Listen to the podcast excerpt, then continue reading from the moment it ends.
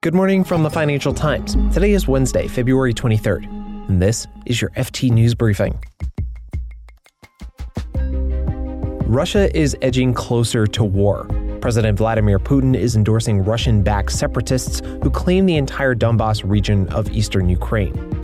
Meanwhile, Western powers are pushing back, both with sanctions and by suspending the Nord Stream 2 pipeline project. But can Germany kick its Russian gas habit?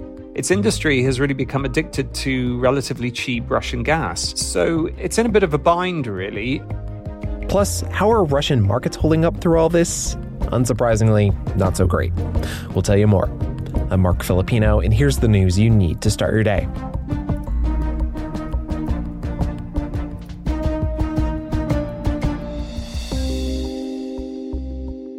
Very late on Monday night, Russian President Vladimir Putin decided to send what he called peacekeeping troops into eastern Ukraine. They'll support two Russian backed separatist states that he's recognized as independent. This crossed a line for Western powers, and they retaliated with a salvo of sanctions against Moscow on Tuesday. The U.S. is targeting two of Russia's largest financial institutions, as well as Russian elites and their family members.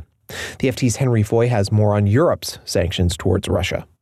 So, the European Union has decided to sanction a large number of individuals and entities. Uh, they've gone after 351 members of the Russian parliament. These are elected MPs, elected uh, representatives who voted for the independence of these statelets, these separatists to be recognized and for troops to be sent in, and also 27 individuals and entities who uh, are linked to actions that have undermined Ukraine's sovereignty. The key thing here, though, is the EU, just like the US and the UK, who also announced their own sanctions packages, are saying this is not it. This is just the first wave. And if you continue aggression against Ukraine, and if there is a full invasion of the rest of Ukraine, not held by these pro Russian separatists, then there will be more, much, much more. This first wave is targeted, it's not particularly economically damaging, but it's a sign that there is unity across the West in, in standing up to this. Henry, is all this enough to push Russia from further escalation? Well, Marc, officials I speak to here in Brussels, in the EU, inside of NATO, tell me basically no. That effectively Putin has made a decision that he is going to go the whole way and invade Ukraine. That is a decision that he's built up over years. It's an emotional decision, it's an irrational one, and there's really little that the West can do about it, given that Putin has thrown away and torn up all the diplomatic efforts. And he will take these sanctions, and the sanctions will slow him down. They will affect the Russian economy. They will make an invasion more painful than perhaps it would have been before. However, they're not going to stop him if that is what he intends to do. And most people, the NATO intelligence community, the, the defense community, believes that that is his decision. Now, how is NATO approaching all this? Uh, you know, a crucial issue for Russia is that it wants to keep Ukraine and other former Soviet countries out of NATO. Um, what's its role right now?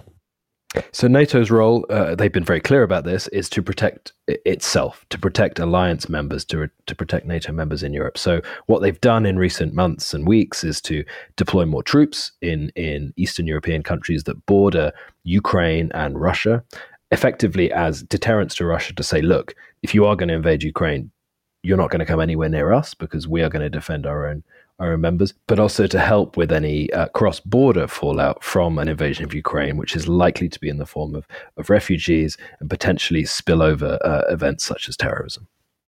Henry Foy is the FT's European diplomatic correspondent.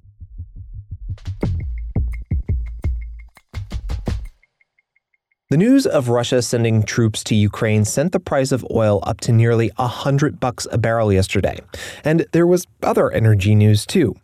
Germany has frozen the approval process on the controversial Nord Stream 2 gas pipeline.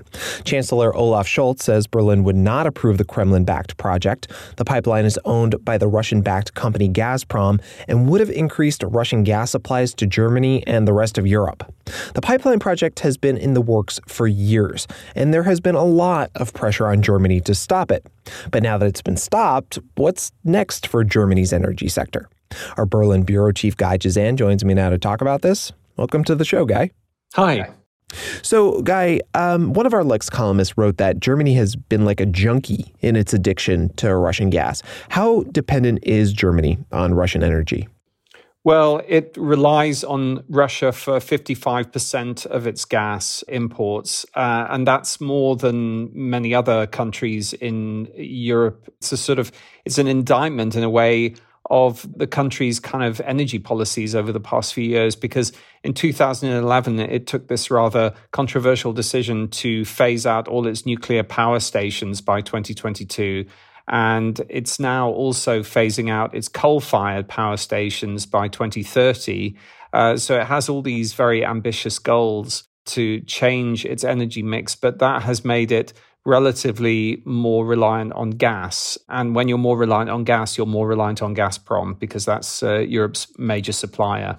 Yeah, and Russia in response to Germany's move, said, okay, well, you know, this is going to have an impact on already high energy prices. How hard will higher prices hit Germany's economy? Well, we've already been uh, getting a taste of it because over the past few months, uh, energy experts have said that Gazprom seems to be deliberately withholding supplies to the spot market in, in Europe. And that has driven up prices. But um, it's basically destroyed the reputation of Gazprom as a reliable supplier in Germany. The Green Minister of the Economy uh, yesterday said that explicitly. And that's really a big change because in the past, whenever you sort of ask German officials, you know, what about this relationship with Russia? They always say, well, you know, even in the worst times uh, during the Cold War, Russia was a reliable supplier. Those flows of gas were never affected. But that seems to have changed in recent months. And the perception of Gazprom has accordingly changed as well in Germany.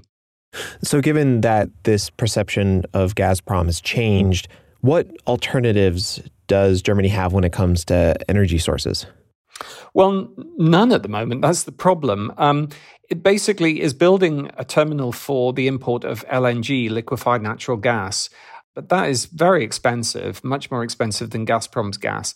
So it's in a bit of a bind, really. But the big difference, I suppose, really from the Merkel era, the governments of Angela Merkel, is that we now have this government with the Greens, and they are determined for Germany to go carbon neutral uh, in the next 25 years. And if that ambition is uh, achieved, then there will be much, much more renewables, much more wind and solar, and much less uh, reliance on fossil fuels such as oil, coal, and gas. Less of a question on the economics of this whole thing and more about the safety of German people. I mean, it's the middle of February. Um, if people aren't able to heat their homes, is there a potential issue with people being safe and, and warm in, in Germany? Well, I don't think so because the consensus is that Gazprom and Russia would not do anything as suicidal as withhold uh, gas supplies to Germany.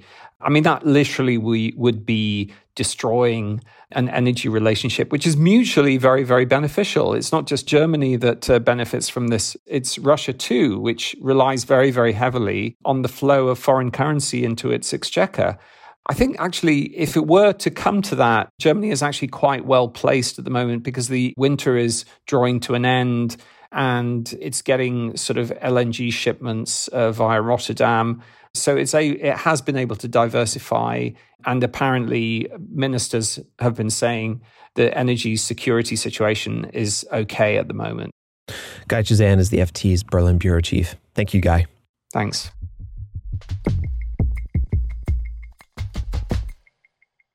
Moscow's main stock benchmark has collapsed by a third since October. Markets have been responding to the escalating crisis in Ukraine. Investors are mostly worried about two things. One, a full-blown invasion by Russia into Ukraine, and two, how sanctions, which, you know, we talked about earlier, will affect assets.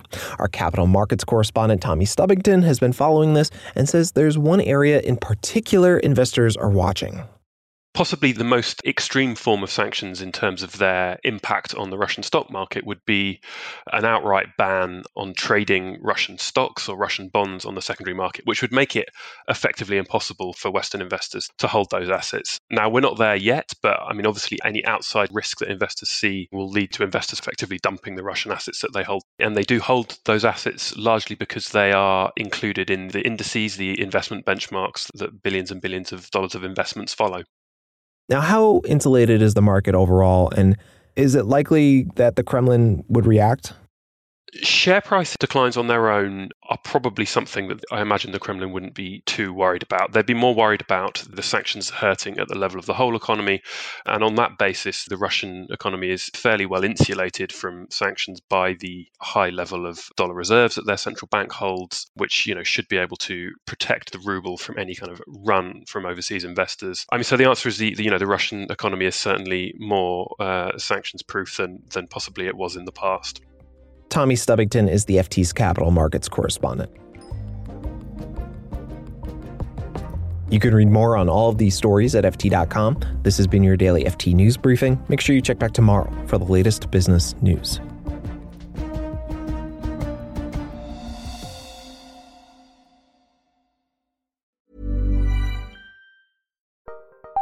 Join Capital Group CEO Mike Gitlin for a new edition of the Capital Ideas Podcast. In unscripted conversations with investment professionals, you'll hear real stories about successes and lessons learned, informed by decades of investment experience. It's your look inside one of the world's largest asset managers. New episodes are available monthly. Subscribe wherever you get your podcasts. Invest 30 minutes in an episode today. Published by American Funds Distributors, Inc.